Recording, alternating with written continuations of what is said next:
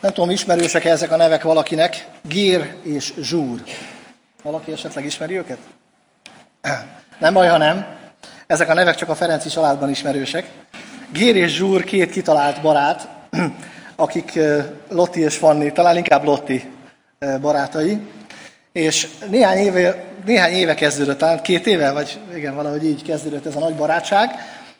És Gér és Zsúr mindenféle dolgokat együtt csinál Lottival és Fannival, és képzeljétek el, hogy reggeltől estig képesek eljátszani ezekkel a képzelt barátokkal, és mindenféleről beszélgetnek, kitalálnak dolgokat, csinálnak együtt dolgokat. Én azt gondolom, hogy ebben a korban, amiben Fanni és Lotti van, tehát ilyen háromtól öt éves korig, ez még valószínűleg teljesen normális dolog. Ha ez felnőtt korban történik, akkor lehet, hogy az illetőt beutalják valamiféle elmegyóny intézetbe. Nem is példaként szeretném ezt fölhozni, amit nekünk követnünk kell felnőttként, csak számomra mindig nagyon meglepő volt, hogy ez a két gyerek egész nap el tud játszani olyan valakikkel, akiket nem látnak, akik gyakorlatilag ugye nem is léteznek. Nem látják őket, nem hallják őket, de egész nap kapcsolatot tudnak velük tartani. És úgy fölmerült bennem a gondolat, hogy, hogy milyen az én Istennel való kapcsolatom, akit nem látok, fizikailag nem hallom, van-e rá képességem, késztetésem, hogy egész nap kapcsolatot tartsak vele. Természetesen ég és föld a különbség, hiszen Isten valóságos személy, aki kijelentette magát az ő igéjében, e, és ugyanolyan valóságos lehet számomra is ez a vele való kapcsolat. Kérdés, hogy rajtam, ami rajtam áll, megteszem el, hogy ezt a kapcsolatot legalább olyan lelkesedéssel föntartsam, mint ahogyan e, Lottika és Fannika ezt a két képzeletbeli barátot pátyolgatta éveken keresztül. Most már azért kinőtték, azt hiszem nagyjából. Ugye? Énokról fogunk beszélni ezen a napon, Énokról, aki Istennel járt, így mutatja be nekünk a Szentírás, és már rögtön az elején szeretnék két dolg, vagy egy dolgot leszögezni, hogy fogok beszélni két, vagy említeni kétféle dokumentumot a mai napon. Az egyik a Szentírás, és azért mondom el ezt az elején, mert nem akarom mindig elmondani újra meg újra. A Szentírás ír Énokról, és mi keresztények hisszük, hogy a Szentírás kijelentése igaz, és úgy, ahogy van, elfogadjuk igaznak. Amit mond, az úgy történt, Isten szavában nem kételkedünk. De mivel Énokról van szó, Énokról tudni kell, hogy Énokról nem csak a Szentírás ír, hanem vannak olyan apokrifnak vagy pseudográfnak nevezett iratok, amik a Héber hagyományhoz, a Héber költészethez hozzátartoztak, és a Héber költészetben, a Héber kultúrában Énok egy nagyon kiváló alak, egy nagyon nagyszerű történelmi személy, hasonló illéshez. Ugye a, a, az élet útjuk kicsit hasonló, Istennel jártak, és Isten az életük egy pontján elragadta őket. És ezért van feljegyzés Énokról, sőt egy könyvet is tulajdonítanak neki, aminek a neve Énok első könyve, és természetesen ez nem része a kánonnak, tehát nem része a Szentírásnak, és mivel apokrif irat, ezért senki nem tudja bizonyítani, és nem eléggé megkérdőjelezhető annak az igazságtartalma. Viszont mégis egyfajta képet ad arról, hogy, hogy, hogy mi is lehetett Énok korában, vagy mire, mire gondoljunk, amikor Énokra gondolunk. Fogok idézni majd mind a kettőből, a Szentírásból és ebből az Énok könyvből is, vagy utalni rá inkább ezt mondom. De amikor a Szentírásra gondolok, akkor természetesen arra gondolunk, hogy az úgy volt. Isten kijelentése igaz, ihletett igéje olyan, amit mi kérdés nélkül elfogadunk. Amikor az apokrif iratokról beszélünk, akkor esetleg az támpontot nyújthat nekünk, mint bármilyen más történelmi mű arról, hogy mi játszódhatott le abban a korban, de természetesen megkérdőjelezzük annak az igazságtartalmát. Énok koráról a Szentírás több mindent elmond. Én úgy foglalnám össze, hogy a gonoszság és a káosznak a kora. Miért mondom ezt? Ugye Énok hetedik volt Izrael, vagy az emberiség generációs táblázatában Ádám után, ugye Ádámmal együtt, vagy Ádám is bele, Ádámot is beleszámítva a hetedik generáció, a teremtés követően 622. évtől 987. évig, ahogy a felolvasott igében is hallottuk, 365 évig élt. És a Szentírás itt már Mózes könyvében bemutatja azt a kort egy kicsi számunkra. A negyedik részhez lapoztok az egy Mózesben, akkor azt olvassuk, hogy volt itt egy Tubákáin nevezetű ember, aki mindenféle réz és vasszerszám kovácsmestere volt. Tehát abban a korban, ebben Lámek élt, már nagyon elterjedten használták a fém vas szerszámokat, eszközöket, nyilván elsősorban a mezőgazdaságban, a, a, a munkában. De ahogyan az apokrif iratokban olvasunk erről a korról, azt olvashatjuk, hogy nem csak szerszámnak használták akkoriban ezeket a, vas és fém eszközöket, hanem bizony annyira megnövekedett a gonoszság az emberiségben, hogy gyilkolásra is használták ezeket a szerszámokat. Itt az 1 Mózes 4-ben például olvasunk egy Lámekről, aki Káin leszármazottja, tehát nem Sétnek a nemzeti táblázatában van, hanem Káinéban. Lámek azt mondja, asszonyok, figyeljetek a mondásomra, embert ölök, ha megsebez, gyereket is, ha megüt. Most gondoljátok el, ha valaki fölállna a gyülekezetben, és azt mondaná, hogy hát ha egy gyerek megüt, én azonnal megölöm. Milyen gonoszságról tanúskodik ez a hozzáállás. És még csak a hetedik generációban vagyunk, Ádámtól, a teremtéstől számítva. Tudjuk, hogy már Áber és Káin testvér páros életében is megtörtént a gyilkosság, de azért úgy szívünkben azt reméljük, hogy azért ez, ez valahol megállt. Kán is meglátta, hogy ez, ez bűn volt, ez gonoszság volt, és nem ment tovább ez a gonoszság az emberiség életében, de sajnos tovább ment. Ahogy mondja a Szentírás, hogy az emberek minden szándéka és gondolata szüntelenül csak gonosz volt, ez tovább folytatódott az emberiség életében. Az 1 Mózes 6 beszél egy nagyon érdekes helyzetről, amit sokféleképpen lehet értelmezni. Én egyfajta értelmezést fogok most elmondani, ami arról beszél, hogy az Isten fiak meglátogatták az embereket, és szexuális kapcsolatba kerültek velük, és annak mindenféle negatív következménye lett. Óriások éltek ezután a Földön. Kik ezek az Isten fiak, nem tudjuk pontosan, a Biblia nem ad közelebbi támpontot arról, hogy kik is lehetnek ők, de azt tudjuk, hogy az apokrif iratok is beszélnek a, a bukott angyaloknak a földi látogatásairól, és például elmondják azt, hogy az emberek egy csomó gonoszságot, hogy hogyan kell azt elkövetni, hogyan kell harcolni, hogyan kell fegyvereket készíteni, tömegpusztító fegyvereket készíteni, ezt az angyaloktól, a bukott angyaloktól tudták meg. Többek között Énok első könyve is beszél a bukott angyaloknak a lázadásáról és ennek a következményéről. Tudjuk a sátáról, hogy embergyilkos kezdettől fogva, és a szándéka az volt, hogy amint az emberiség színre lép, eltegye őket az útból. És már a második ember életében, ugye Ábel és Káin életében ott volt a gyilkosság, és az tovább folytatódott. Egészen Énokon keresztül Noéig, ugye az özönvízig, az özönvíz parancsolt először megállt ennek a gonosz áradatnak. Ugye az 1 Mózes 6.5-ben már azt olvassuk, hogy a amikor látta az Úr, hogy az emberi gonoszság mennyire elhatalmasodott, hogy az ember szívének minden szándéka és gondolata szüntelenül csak gonosz volt. Hát ebben a korban élt Énok. Hát nem lehetett egy egyszerű dolog ebben a korban Isten hívőnek lenni, Isten követőnek lenni, és ma, amikor együtt vagyunk Énokról, öt dolgot szeretnék elmondani, amit a Szentírásban feljegyezt számunkra Isten, amiből azt gondolom, hogy mi is példát vehetünk és tanulhatunk. De mielőtt még belemennénk ebbe az öt dologba, hadd mondjam el, hogy ugye ebben a sorozatban, a hithősök sorozatban sokszor lehet az az érzésünk, hogy hát a hithős, ha ezt a szót hallom, hogy hithős, akkor valami nagyon-nagyon távoli dologról van szó, valaki, aki évszázadokkal vagy évezredekkel ezelőtt élt, és ezek megismételhetetlen dolgok. Tehát most már nincsenek hithősök, már nem lehet ugyanezt a dolgot elvégezni. A zsidókhoz írt levél 12. fejezete úgy kezdődik, hogy miután a 11. fejezetben a levél írója felsorolta a hithősöket, akkor azt mondja, hogy nézzétek, itt van a bizonságtevőknek a fellege, akik előttetek jártak. És azzal biztatja a hívőket, hogy a bizonságtevőknek ez a fellege azért van, hogy ti bátorságot nyerjetek. Azt mondja, ezért tehát ti is, akiket a bizonságtevőknek ekkora fellege vesz körül. Tegyünk le minden ránk nehezedő terhet, és a bennünket megkörnékező bűnt, és álhatatossággal fussuk meg az előttünk lévő pályát. Most, hogy olimpia van, elég gyakran vágnak be olyan képeket az olimpiáról, amikor a szülők, vagy az edzők, vagy nem tudom kicsodák együtt örülnek a versenyzőkkel, amikor beérnek a célba, vagy bátorítják, vigasztalják őt, hogy esetleg nem sikerül olyan eredményt elérni, amit szerettek volna.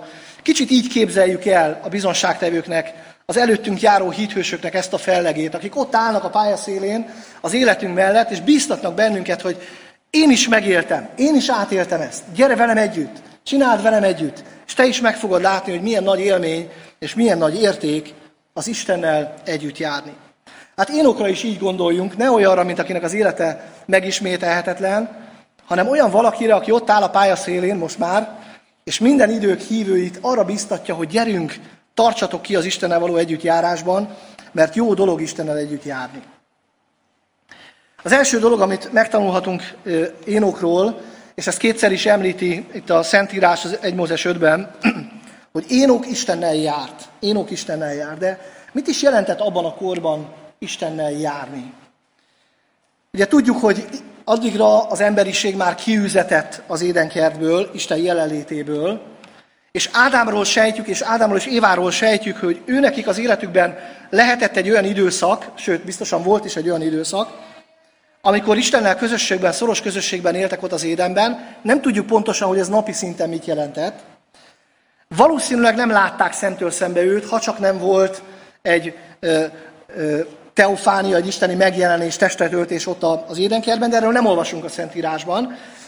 Utal rá a Szentírás ugye már a bűnesetet követően, hogy Isten megjelent ott a kertben, mint egy fuvallat, az esti fuvallatkor, és szólt Ádámhoz is Évához. Tehát közösségben voltak Istennel, talán nem látták őt szemtől szembe, hiszen a Szentírás egy másik helyen azról, arról tesz bizonságot, hogy Isten soha senki nem látta, hanem az egyszülött fiú, ugye Jézus Krisztus jelentette ki nekünk.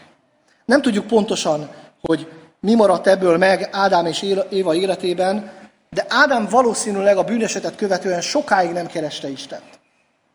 Hogy miért mondom ezt? Azért, mert az 1 Mózes 4-ben, a 26. versben, az utolsó versben azt olvassuk, hogy amikor Ádámnak Káin és Ábel után megszületett Sét nevű fia, Sétnek is született fia, akit Énósnak neveztek el, nevezett el, akkor kezdték segítségül hívni az Úr nevét. 235 év telt el, és kérem, hogy most tett ki azt a fényképet, amit adtam.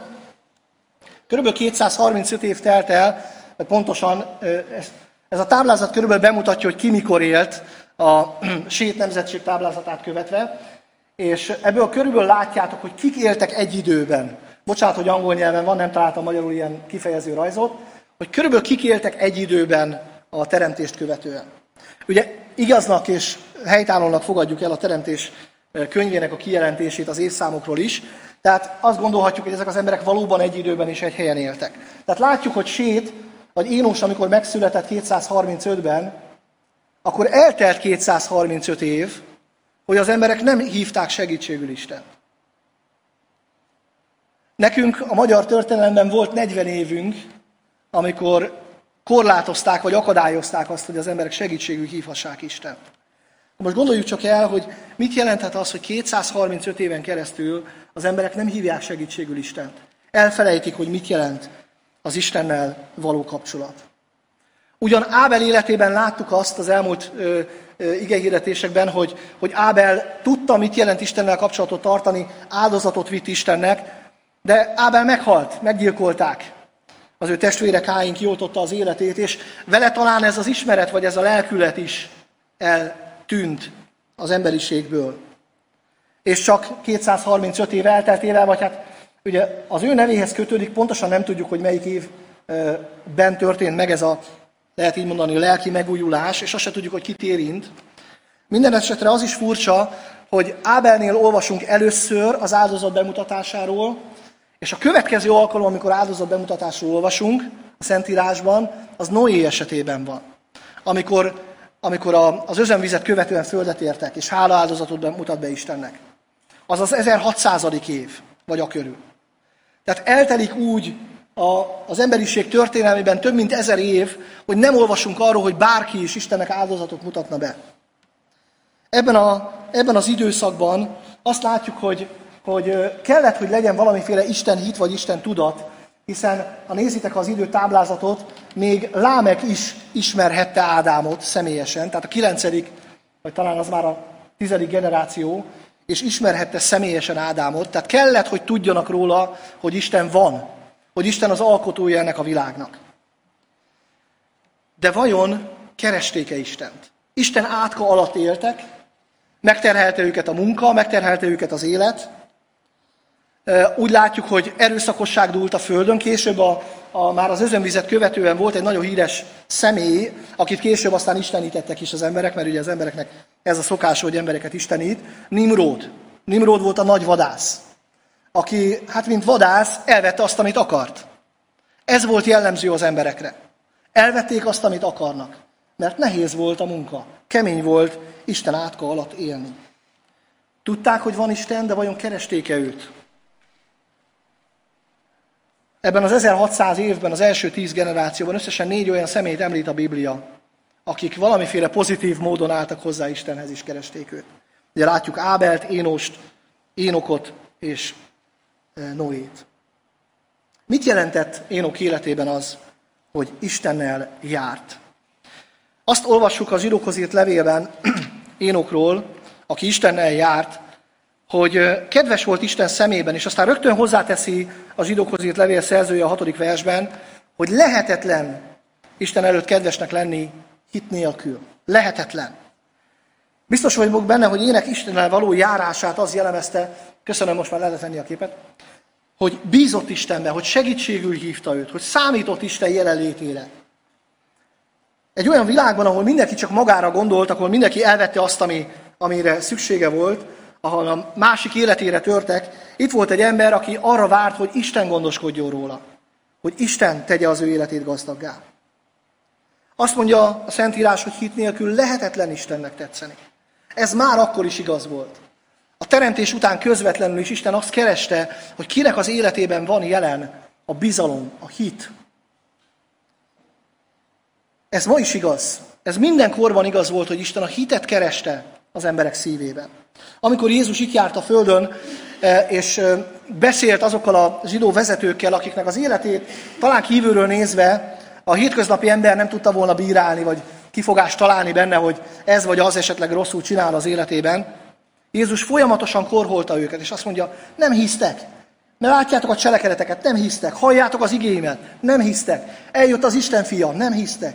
Eljött keresztelő János, nem hisztek. Nem azért korholta őket, mert nem tartották be Isten törvényét, hanem azért korolta őket, mert nem volt hit a szívükben, és az ő Isten keresésük, az ő Isten követésük nem párosult hittel és bizalommal. Cselekedetek árán akarták megszerezni Isten jó indulatát, kiérdemelni az üdvösséget. De világosan elmondja Isten igéje, hogy nem lehet cselekedetek árán kiérdemelni Istentől az üdvösséget. Hiába gondoljuk azt, hogy talán már vagyok elég jó Istennek, talán már elég jót tettem az életemben, hogy ő elfogadjon, hogy kedves legyek előtte. De Isten világosan mondja az ő igéjében, hogy lehetetlen, lehetetlen dolgot vársz el magadtól, amikor ki akarod érdemelni Isten kegyelmét, Isten szeretetét. Mert hit nélkül ez lehetetlen. Cselekedetek által lehetetlen. A Galatához írt levél második részének a 15. versében, 16. versében azt olvassuk, Tudjuk, hogy az ember nem a törvény cselekedetei alapján igazul meg, hanem Krisztus Jézusba vetett hit által. Ezért mi is a Krisztus Jézusban hittünk, hogy megigazuljunk a Krisztusban való hit, és nem a törvény cselekvése által. Istennel járni tehát írok életében sem azt jelentette, hogy ki akarta érdemelni az Istennek a jó indulatát, hanem egyszerűen bízott Istenben. Egyszerűen várta, hogy Isten gondoskodjon róla.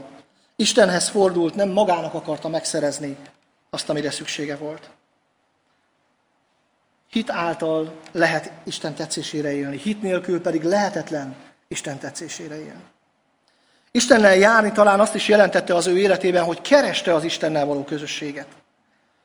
Ez a szó, amit kétszer is említ itt a Szentírás, ez ugyanaz a szó, amit, amit használ az 1 Mózes 3-ban, amikor azt mondja, hogy Isten az édenben járt, a kertben járt, és kereste Ádámot, hogy hol vagy, merre bújtál, hol rejtőztél el. Istennel járni egy ilyen együttjárást jelent, utána menést, egy ilyen folyamatos keresést, ahol én akarom az Istennel való közösséget, ahol én szeretném, hogy Isten kapcsolatban legyen velem. Isten úgy mutatkozik be a Szentíráson keresztül, mint aki nem egy távoli erő, egy, egy az emberektől elhatárolódott személy, hanem olyan valaki, aki személyes kapcsolatra válik az emberrel, aki azt akarja, hogy a közelségében éljünk. Annak ellenére, hogy talán az első generációk úgy élték meg a saját életüket, hogy Isten magunkra hagyott bennünket, hiszen ott, állt, ott éltek Isten átka alatt, a munkaterhével, a szülés terhével és egyéb terhekkel, a gonoszságok között, de Isten nem hagyta őket magukra, azra várt, hogy személyes kapcsolatra lépjenek vele. Isten minden korban, ha megfigyelitek a Szentírást, arra törekedett, hogy közel legyen azokhoz, akik őt keresik. Ott akart lakni a népe között. Kezdve azzal, ahogyan elhívta Izraelt, ahogyan a Szent Sátort azért ö, alkottat, azért hozta létre, hogy ott lakjon a népe között. Hogy aztán Dávid kívánságának engedve Megépülhetett a templom, hogy ott lakjon a népe között. Ahogyan eljött Jézus Krisztusban, hogy itt legyen közöttünk. Ahogyan a Szent Lelke által eljött, hogy velünk lakjon. Isten mindig is a személyes kapcsolatra törekedett az emberrel, és azt várja, hogy mi is keressük a vele való közösséget. A csendes héten, ahol együtt voltunk, volt egy nagyon egyszerű, triviálisnak tűnő kérdés, amiről aztán elég jókat beszélgettünk a, a csoportban. A kérdés úgy hangzott nagyon egyszerűen, imádkozik-e a hívő? Hát ugye a triviális, persze, miért ne imádkozna. Aztán beszélgettünk róla, és aztán kiderült, hogy, hogy azért nem olyan egyértelmű ez, hiszen annyi fajta élethelyzetben vagyunk, annyi dolgon megyünk keresztül, annyi helyzetben bicsaklik meg ez az ideálisnak tűnő kapcsolat, és, és aztán rájövünk, vagy meglátjuk, hogy elfelejtünk az Istennel beszélni, hogy eltávolodunk tőle. Hadd hozzak egy egyszerű analógiát, vagy, vagy hasonlatot erre, hogy ugye arról van szó, hogy ez egy társas kapcsolat. És ha az összes társas kapcsolatra gondoltok, amiben belekerülhetetek az életben, akár házasságra, feltehetjük a kérdést, hogy beszélgetnek-e a házastársak? Beszélget-e két jó barát egymással? Beszélget-e a szülő a gyerekével is viszont? Hát persze, egyértelmű, hiszen ettől van kapcsolatuk. Ugye, ha nem beszélgetnének, akkor rögtön azt mondanánk, hogy egy kapcsolati válság van, amit valahogyan kezelni kell. Persze azt is látjuk, hogy az embernek a habitusától függően ez akár intenzívebben, vagy akár kevésbé intenzíven valósul meg, de megtörténik. Isten keresi az emberre való közösséget, és Énoktól arra kapunk biztatást, hogy mi is keressük az Istennel való közösséget. Együtt járni vele azt jelenti, hogy keresem, hogy mikor lehetek Istennel kapcsolatban. Nagyon szeretem a Zsoltárok könyvét olvasni, mert főleg Dávid Zsoltáraiból, de más Zsoltárokból is rávilágítást ad Isten nekünk, hogy amikor Isten várja az embert a vele való találkozásra, akkor nem azt kéri tőle, hogy először változzál meg, utána jöhetsz hozzám, hanem azt kéri, hogy gyere úgy, ahogy vagy. Mondd el azt, ami a szívedben van. 139. Zsoltárban azt mondja nekünk Isten, hogy Isten már azelőtt tudja, hogy mi van a szívedben, mielőtt kimondanád azt a szót. Tehát nem nekünk kell, nem nekünk van szükségünk arra, vagy nem Istennek, bocsánat, nem Istennek van szüksége arra, hogy megtudja és rájöjjön, hogy kik vagyunk, mert ez nem kérdés számára. Igazából nekünk kell megtudnunk, hogy mi van a szívünkben. Hogy mi lakozik bennünk. Ez a Zsoltár úgy fejeződik be, hogy Istenem, vizsgálj meg engem, lásd meg, nem járok-e hamisság útján. És vezess az örökké valóság útján. A Zsoltárok arra tanítanak bennünket, hogy jöjjünk Istenhez úgy, ahogy vagyunk. Hozzuk azt, ami a szívünkben van. És Isten meg fogja mutatni, hogy mi van a szívünkben, és meg fogja változtatni, hogy az ő tetszésére legyen az is, ami aztán a szívünkben lakozik, és ami kijön a szívünkből. Arra bátorít bennünket Isten, hogy keressük a velő való kapcsolatot. Úgy gondolom, hogy Énok életében az Istennel járás ez, ezt is jelentette. Persze valószínűleg nem találkozott vele személyesen, nem láthatta őt, de azokkal az eszközökkel, ami akkor is rendelkezésére állt, beszélt Istennel, kereste őt, és aztán azt látjuk, hogy Isten is kinyilatkoztatta magát Énok számára. Egy harmadik dolog, ahogyan talán megvalósulhatott ez a fajta Istennel való együttjárás, az, hogy Énok oda szentelte magát Istennek. Énok nevének a jelentése többféleképpen lehet fordítani. Az egyik ilyen név a felszentelt. Nyilván nem magának adta ezt a nevet, de talán jól tükrözi ez a név azt, ahogyan ő élt, hogy ő oda adta magát Istennek, oda szentelte magát az Istennel való kapcsolatra. És ez határozta meg az ő életét. Az Istennel való együttjárás egyfajta tudatosságot is jelent, hogy én, én odadom magam Istennek.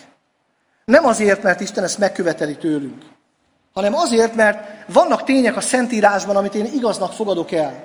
Például igaznak fogadom el hitáltal azt, hogy Isten kijelenti rólam, hogy én engem megvásárolt vére által, az Úr Jézus vére által, hogy kifizette azt az árat, ami az én bűneimnek a terhe.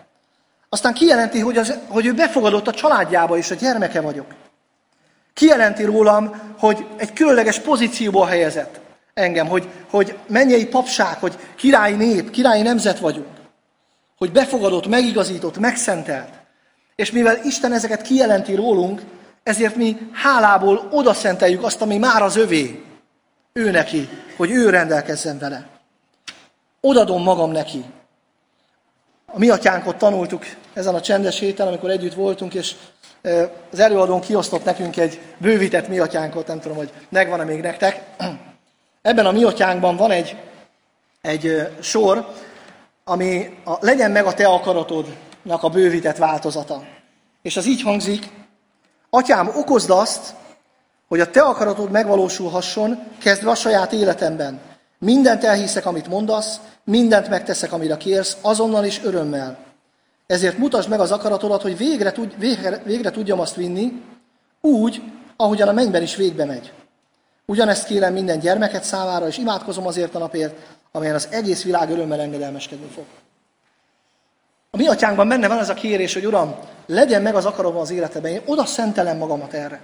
Pálapostól a Róma 12, 1-2-ben így fogalmazza ezt meg, így bátorít bennünket.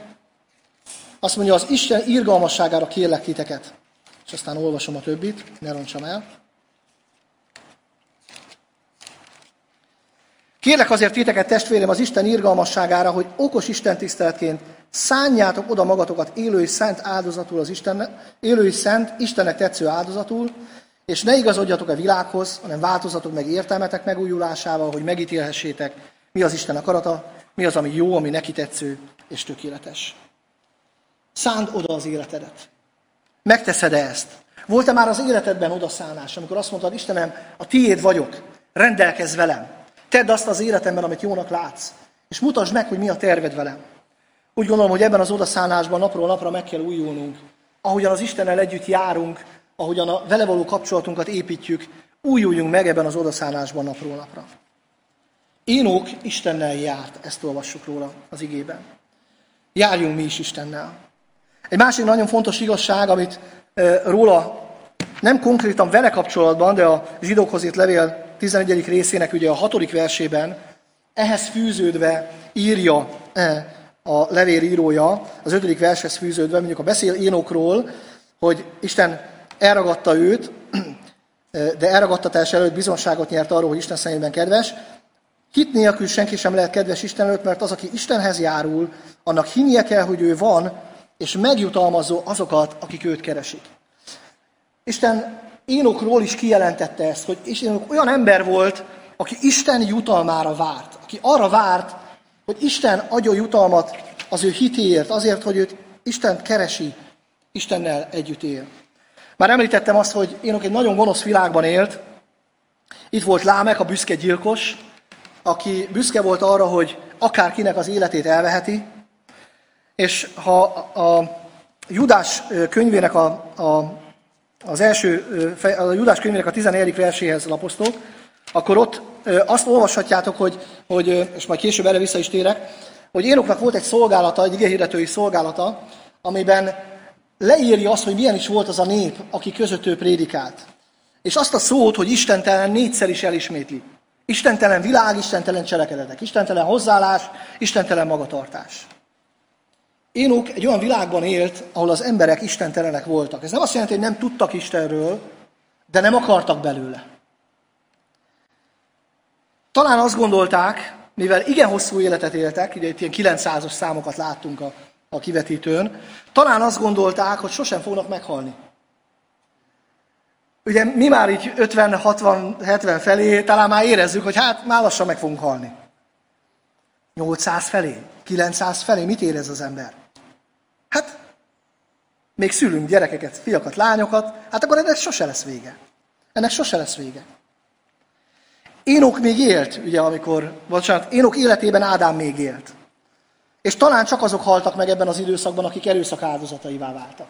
Nem tudjuk pontosan, de ugye a felsorolásból látszik, hogy igen-igen hosszú időszakig éltek együtt a különböző generációk. Talán arra gondoltak, hogy ez az élet az, amit meg kell valósítani magamnak. Itt, itt, itt, van, itt és most. Most kell élni. Örökké élhetünk. Talán Isten elfelejtette azt, hogy megáthozza ezt a földet, és hogy vissza kell térnünk a porba? Mi mindent lehet megvalósítani 900 év alatt, csak gondoljatok bele. Mi mindent érhetsz el?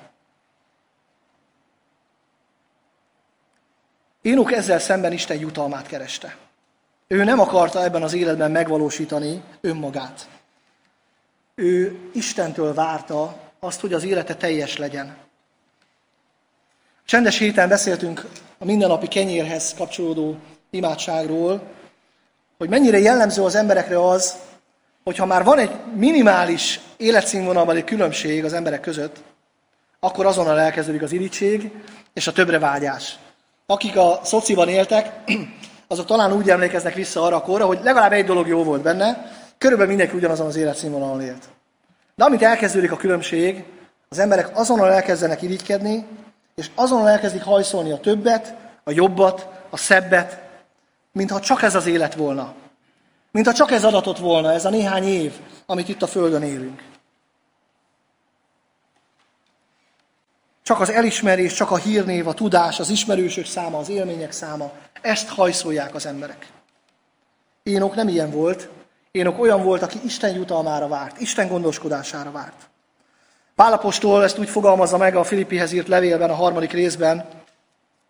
Azt mondja, visszatekintve azokra a nyereségekre, amiket ő az életében szerzett, akár örökölt, akár a, a, a felnövekedve az övé volt, ami mögöttem van, azt elfelejtve, ami pedig előttem van, annak nekifeszülve futok egyenest a cél felé, Isten mennyei elhívásának Krisztus Jézusban adott jutalmáért.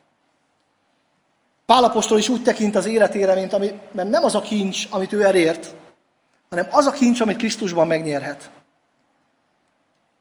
Mit tartasz te a kincsednek? Mi az, amit te kincsnek nevezel a saját életedben? Mire szállod oda az életed legszebb, legtevékenyebb, legerőteljesebb éveit?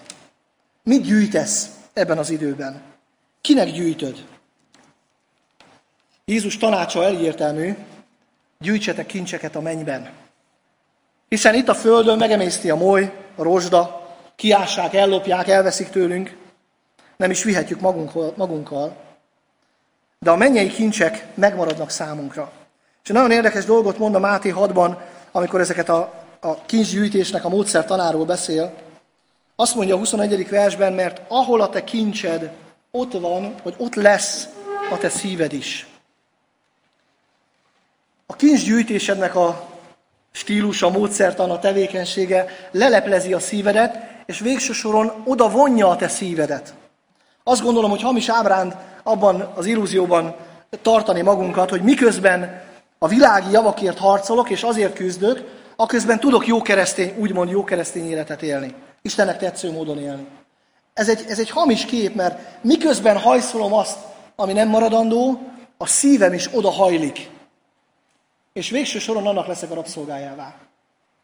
Ezért mondja Jézus, és tanácsolja, és parancsolja, hogy keressük a mennyei kincseket, mert oda fordítja a szívünket Isten felé, ha a mennyei kincseket keressük. Szilárd a bevezetőben a 100 méteres síkfutásról beszélt. Hadd mondjak egy példát ezzel kapcsolatban, amit sokszor elmondtak már erről a szószékről, kicsit másképpen fogom most elmondani. Hogy mit jelent fontosabbnak tartani az Isten jutalmát, mint az emberi jutalmat, az ember teljesítményének a jutalmát.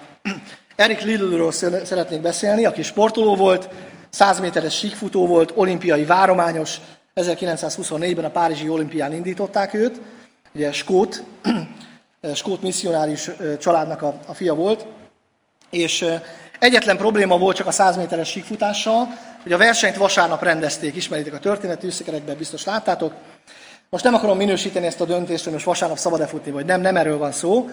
Az ő meggyőződése szerint úgy tisztelheti Istent, hogyha a vasárnapot neki adja. És ő ezt akarta tenni, Istent akarta dicsőíteni ezen a napon. Ezért úgy döntött, hogy nem fog futni vasárnap. Tehát hiába ő volt az egyik várományosa a 100 méteres síkfutás olimpiai győzelmének, ő azt mondta, nem futok ezen a, a számban, inkább elindulok 400 méteren, az nem vasárnap van. Én nem vagyok futó, én 100 métert se tudok normálisan lefutni egy végtébe, de azt tudom, hogy 100 méteren, meg 400 méteren futni egyáltalán nem ugyanazt jelenti. Hussein Bolt, aki azt hiszem most még, de Dávid segíts, ha tévedek, azt hiszem most még mindig ő a világtartó 100 méteren, talán 945 vagy valami ilyesmi a... Ő sosem ért el világversenyen eredményt 400 méteren. Ő 100 méterre, 200 méterre specializálta magát, vagy nem indult, vagy nem ért el eredmény, de, de ő neki ez volt a táv. Tehát körülbelül értjük, hogy mit áldozott be Erik Lidl, amikor azt mondta, hogy inkább 100 helyett 400-on futok. És aztán ismeritek a történetet, világrekorddal, olimpiai és világrekorddal győzött 400 méteren. Jó, találós kérdés. Mi volt a jutalom Erik Lidl számára Istentől? Mi volt a jutalom, amit kapott? mivel találós kérdés, nem az aranyérem. Mert ha csak az aranyérem lett volna a jutalom, ezzel nem sok mindent tudott volna kezdeni.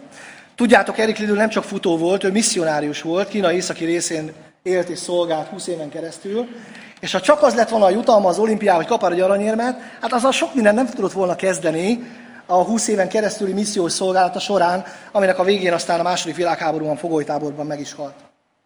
Az ő jutalma az volt, hogy megtapasztalhatta, hogy a mennyei atya közel van hozzá, gondoskodik róla, vele van, és amikor ő Istent keresi, akkor Isten megjutalmazza őt. Ez volt az ajándék. Mert azt gondolom, hogy erre az ismeretre neki nagyon nagy szüksége volt a missziói szolgálat alatt, amikor az életét áldozta Istenért, és tudnia, hinnie kellett, hogy Isten megjutalmazza. Tudjátok, hogy ő úgy halt meg ott a fogolytáborban Japánban, hogy közben volt három gyermeke otthon Skóciában, akiket hazaküldött a második világháború kezdetén, de ő ott maradt a fogolytáborban, ott szolgált, és amikor Eisenhower kiárta azt, hogy, hogy hazajöhessen a fogolytáborból, tehát engedélyt kapott arra, hogy hazajöjjön, akkor ő azt mondta, inkább valaki más menjen haza értem. Ott maradt. De azt gondolom, hogy az a, az a hit, hogy Isten engem megjutalmaz, ez átvitte őt minden nehézségem. És ez az, amit keresett Énok is, hogy Isten jutalmazzon meg engem. Hogy ezt a földi életben teszi meg, vagy a mennyei világban, ez már legyen az Isten dolga, de Isten jutalmára vár. És azt gondolom, hogy ez volt az igazi jutalom Erik számára is, hogy Isten jutalmát élhette meg. Az utolsó szavai állítólag ezek voltak, teljes odaadás. Teljes odaadás. Erről beszél a Máté evangéliumában az Úr Jézus, amikor azt mondja, hogy keressétek először Isten országát. És minden egyéb ráadásként adatik meg. A legfontosabb dolog, hogy megtaláljátok az Isten országát, az Istennel való kapcsolatot. És minden egyéb ráadás. A legfontosabb kincs az, hogy Istent, magát, az ő személyét nyeritek jutalmul. Még három dolgot látunk itt Énokról, amit, amiben előttünk járt, és amit, amiben csodálatos példát adott. Azt olvassuk itt a zsidókhoz írt levélben és a, a Mózes első könyvében is, hogy nem látott halált, nem látott halált Énok, hanem életet látott Istennel. Isten elragadta őt az ő népe közül. Az 1 Mózes 5-ben egy elég szörnyű, kiábrándító felsorolás van. Megszületett, élt egy jó hosszú ideig, aztán meghalt. Megszületett, élt egy jó hosszú ideig, aztán meghalt. Mindenkivel kapcsolatban ezt mondja el a Szentírás. Évszázadokig éltek az emberek, talán azt gondolták, hogy örökké fognak élni, de hiába gondolták azt, hogy megvalósíthatják az álmaikat itt a Földön, a halál mindent vitt. Mindent. Terveket, álmokat, pénzt, hatalmat, a halál mindent visz. Lámekig talán azt gondolhatták, amikor még Ádám élt, hogy talán Isten elfelejtette az ítéletét, és lehet, hogy mégiscsak itt maradunk a Földön. Lehet, hogy sok büszke ember ma is így gondolja, hogy, hogy nekem ez az élet adatik arra, hogy, hogy, hogy, hogy éljek, talán Isten nem is törődik velem, nem is érdekel, nem is érdekli az életem, én itt akarom megvalósítani az álmaimat. Én ezt az életet akarom megélni. De ezt az életet elviszi a halál mindenestől. Ebből semmi nem marad meg. Az élet, amit az ember a Földön épít magának, semmibe vész. Semmit nem visz magával. Ezért mondja az Úr Jézus, hogy az az egyedüli élet, amit vele közösségben élünk meg. Azt mondja az Úr Jézus, hogy én vagyok az élet. És én vagyok az út az élethez. Ha hiszel Jézus Krisztusban, akkor ő egyedül képes átvinni az életnek látszó, de halállal végződő és mindent vívő életből a valódi életre, amiben Isten teljességét megtapasztalhatod. Abba az életbe, amiért már most is igazán érdemes élni. Amiért most is érdemes kincseket gyűjteni. Isten kegyelmes volt Énokkal, és elvitte őt ebből az életből, hogy ne lásson halált.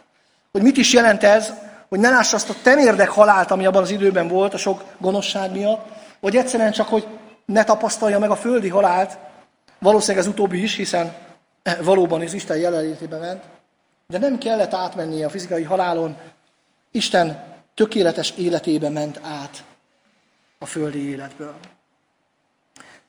Milyen jó, hogyha számunkra is ez a legfontosabb az életben, hogy Isten tökéletes életébe gyűjtsek kincseket, és Isten tökéletes életét várjam, amikor az eljön. Azt is olvassuk róla, Énokról a Júdás könyvében, 11, 14. és 15. versben, hogy Isten rábízott egy nagyon nehéz feladatot Júdásra, mégpedig azt, hogy hirdesse az evangéliumot, hirdesse, hát inkább így mondom, hirdesse az ítéletet a saját korosztályának abban a generációban, ahol élt. Nem tudjuk pontosan kinek hirdette. Láttátok a kivetítő, hogy hány generáció élt együtt. Kik voltak vele szembe, amikor hirdette nekik az evangéliumot. Azt is látjuk, és ezt már még egyszer mondom, az apokrif iratokból olvashatjuk, de az 1 Mózes 6 is tesz rá utalást, hogy valószínűleg a bukott angyaloknak a földi beavatkozása miatt a gonoszság, ami az emberek szívében egyébként is ott volt, még nagyobb méreteket öltött. A sátán felgerjesztette a gonoszságot, ami az emberek szívében volt. Talán ezért is olvassuk Lámekről azt, hogy ölök, ha kell, gyereket is, ha megüt. Júdás, egy, Júdás könyvének a 14.-15. versében olvassuk az üzenetet, amit Júdás hirdetett, amit egyébként nagyon kis eltéréssel az Énok könyvében is megtalálunk. Azt mondja, íme eljött az Úr szent seregeivel, hogy ítéletet tartson mindenki felett, és megbüntessen minden istentelent minden istentelenségért, amelyet istentelenül elkövettek, és minden káromló szóért, amelyet istentelen bűnösökként ellene szóltak. Ez volt az üzenet, amit Énoknak hirdetnie kellett. Ez volt az üzenet, amit Istentől kapott látomásban vagy kijelentésben, amiről bizonságot kellett tennie a maga környezetében. Képzeljük el azt a helyzetet, amikor odáll Lámek elé, tudjátok, akinek a kezében a kard volt, és a gyereket is leüti, és elmondja neki, hogy Isten eljön az ő seregeivel, sőt már eljött, és ítéletet tart rajtad, mert istentelen vagy, mert Isten káromló vagy, és istentelenek a cselekedeteit. Képzeljétek el ezt a helyzetet. 300 éven keresztül végezte ezt a szolgálatot, hirdette Isten ítéletét az ő népének. Én azt gondolom, hogy Énok elhitt valamit Istenről. Elhitte Istenről, hogy Isten ezt meg fogja tenni. Ha Énok ebben kételkedett volna, akkor biztos, hogy nem megy oda senkihez, és nem mondja el. De Isten hitte, hogy, vagy Énok hitte, hogy Isten kijelentése igaz. Ha ő meghirdeti az ítéletet, az ítélet el fog jönni. Énokot egyébként tartották az első profétának a zsidó történelemben, talán pont emiatt, hiszen ő hirdette először így Isten igéjét. És a kérdés velünk kapcsolatban, felvállalod-e azt a megbízatást, amit Isten neked ad?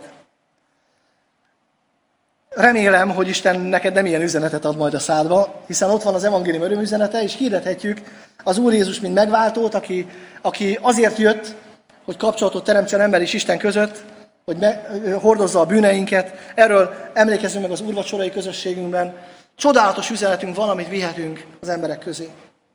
Felvállalod-e, amit Isten rád bíz? Elhiszed-e, hogy Isten képessé tesz arra téged, erőssé tesz téged arra, és lehetőséget ad neked arra, hogy elmond Isten üzenetét. Múltkor cserben hagytalak titeket, mert nem mondtam el, mi volt gyöngyös, gyöngyösön. Akik nem voltak itt, azonnak mondom, hogy két hete egy játszótéri misszióban voltunk, vagy illetve ilyen szabadtéri misszióban, és nekem az a feladat adódott, hogy Egerből Gyöngyösbe néhány misszionáriussal együtt minden nap átmenjek, és ott eh, hirdessük az evangéliumot. Úgy terveztük, hogy egy napközis tábort fogunk tartani, olyat, amit mi is szervezünk itt a gyülekezetünkben, de első nap egyetlen gyerek se jött. Mit lehet ilyenkor tenni? Isten azt a megbizatást adta, hogy hirdessük az evangéliumot, és ő lehetőséget ad az evangélium hirdetésére. Úgyhogy úgy döntöttünk a lelkészre együtt, hogy kimegyünk a közeli parkba, Posta Park, egy elég népszerű park játszótérrel kombinálva. Kimentünk, hogy ott evangelizáljunk, de hát mivel nem volt semmi megszervezve, képzeltétek az első nap milyen sikeres volt, de Istennek hála el tudtuk mondani az evangéliumot. Ha egy-két gyereknek is, de el lehetett mondani az evangéliumot. Aztán másnap jöttek tinik, ilyen kis tini banda jött, 7., 8., 5., 6., 7., 8. kis csapat, nekik mondhattuk el az evangéliumot. Aztán a harmadik nap egy másik társaság jött, akiknek elmondhattuk az evangéliumot. És így érkeztünk el a péntekig, ezt mondtam el a múltkor, amikor is az indulás percében fölhívott a lelkész, éppen imádkoztunk az autóba, hogy baj van, esik az eső, zuhog, dörög, és nem tudjuk, mikor fog elállni.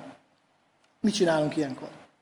Pont előző nap tett bizonságot az egyik misszionárius fiatal arról, hogy hogy olyan jól imádkoztak, mert Isten úgy kezelte az időjárást, hogy szinte pont amikor imádkoztak azért, hogy álljon el az eső elállt, el tudták mondani az evangéliumot, aztán tovább esett. Nekünk is volt hasonló élményünk egyébként még korábban Budapesten, És az volt bennünk, hogy Isten lehetőséget ad. Isten arra hívott el bennünket, hogy vigyük az evangéliumot. És ha elhívott erre, akkor lehetőséget fog adni rá. És Isten lehetőséget adott. Mire odaértünk, ugye egy óra az út Egerből Gyöngyösbe, mire odaértünk napsütés, víz még volt a földön, de gyerek is volt, és elmondhattuk az örömüzenetet. Isten rád bízott valamit. Isten megadja hozzá az erőt, megadja hozzá a felkészültséget. Kész vagy-e felvállalni azt, amit Isten rád bízott? Elhiszed-e, hogyha Isten rád bízott valamit, akkor alkalmassá tesz téged arra, és a körülményeket is, hogy a megbízatásodat véghez vitt. Énok ezt megtette. És talán az egyik oka lehet, hogy ez volt, amiért elvitte őt Isten ebből a világból, hogy ne akard, végezzen vele, hanem Isten vehesse őt, vihesse őt az ő örömébe. Az ötödik dolog, amit szeretnék elmondani Énokról, amit a zsidókhoz írt levél ír róla, a 11. rész 5. versében, azt mondja, hogy elragadtatása előtt azonban bizonságot nyert arról, hogy Isten szemében kedves. Nem tudjuk pontosan, hogy mikor történt ez, azt tudjuk, hogy az elragadtatása előtt. De Énok tudta, hogy Isten szemében kedves életet él. Bizonságot tett erről neki Isten. Nem tudjuk nagyon ennek a részleteit, hogy ez hogyan történt. Az Énok könyve, ez az apokri filat beszél arról, hogy látomásban Isten mindenféle kijelentést adott neki a jövőről, és ezen keresztül beszélt vele. Nem is ez a lényeg, hogy hogyan mondta el ezt Isten. A legfontosabb az, hogy Isten akarta, hogy Énok tudja, hogy kedves előtte az ő élete. És azt gondolom, hogy ez igaz ma is. Azok, akik Istent keresik, Isten akarja, és Isten el fogja végezni a szívedben, hogy bizonságod legyen arról, hogy az életed kedves az Isten előtt. Milyen jó, hogy nekünk van szentírásunk, ami alapján bizonságunk lehet. Milyen jó, hogy elolvashatjuk benne, hogy Isten mi alapján tekint bennünket kedvesnek. Milyen jó, hogy tudhatjuk, hogy nem csak szentírásunk van, hanem Szentlélek van, lakozik a mi életünkben. És a Róma 8-ban azt olvassuk a Szentlélek munkájáról, a 14-től a 16. versekig,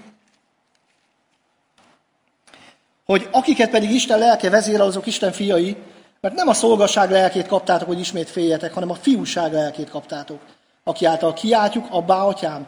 Maga a lélek tesz bizonságot, ami lelkünkkel együtt arról, hogy Isten gyermekei vagyunk. Ha pedig gyermekek, akkor örökösök is. Isten bizonságot tesz a mi lelkünkkel együtt, hogy az övéi vagyunk. Volt-e már ilyen bizonságtételed? Szólt-e már hozzád Isten, amikor az Isten igét olvasott, hogy az övé vagy? Megerősítette ezt már a szívedben? Ha még nem, akkor lehet, hogy ez azért nincs így, mert még sosem szántad oda az életedet Istennek, sosem bíztad rá az életedet Istenre, sosem borultál le előtte, elismerve, hogy bűnös vagy, és rászorulsz Isten kegyelmére. Isten azt akarja, hogy te bizonyos legyél a te üdvösséget felől. Ha már Isten gyermeke vagy, akkor tudd, hogy ő befogadott, hogy ő szeret, hogy ő vele járhatsz. Amikor az úrvacsorára jövünk ma, akkor gondolunk erre, hogy vajon Isten adott-e nekem már ilyen bizonságot az életemben, hogy az övé vagyok? Ha nem, akkor kérjük, hogy Isten jelens ki számomra, hogy a tiéd vagyok. Jelens ki a te igédből, amikor olvasom. Jelens ki a szívembe, amikor beszélek veled. Hogy megtudjam és bizonyos legyek, hogy a tiéd vagyok.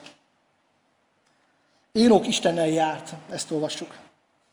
Te is Istennel jársz. Mit jelent számodra, hogy Istennel jársz? Hogyan bízol benne, hogyan követed, hogyan vársz az ő jutalmára? Mi számodra a kincs az Istennel való kapcsolatodban?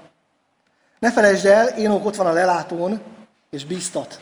Azt mondja, érdemes hitben járni. Érdemes Istennel járni, mert jó az Úr. Imádkozzunk. Istenünk, köszönjük neked, hogy te türelmes Isten vagy, aki annak ellenére, hogy az emberi gonoszság mennyire megnövekedett Énók idejében, és aztán később Noé korában, te mégis megengedted, hogy legyen valaki, aki veled járhasson, aki, aki elmondhatja az embereknek, hogy tévúton járnak, hogy szél tévesztett az életük. Köszönjük neked, Urunk, hogy te minden korban keresed az emberrel a kapcsolatot, és te mindent megtettél azért, hogy ez a kapcsolat létrejöhessen. Köszönjük, Urunk, hogy veled járhatunk. Köszönjük, hogy lehet veled kapcsolatunk. Bocsáss meg, hogy elhanyagoljuk ezt sokszor, és, és magunknak élünk, a magunk céljait keressük. Bocsáss meg, hogy többet ér sokszor a, a földi jutalom a mennyei jutalomnál. Kérlek, Urunk, munkád a szívünkben azt, hogy ahogyan énok is tudjunk veled járni. Legyen ez fontos számunkra. Tudjunk benned bízni. Hadd tudjunk rád tekinteni, hadd gyűjtsünk mennyei kincseket. Kérlek, hogy ebben áldj meg bennünket az Úr Jézus nevéért. Amen.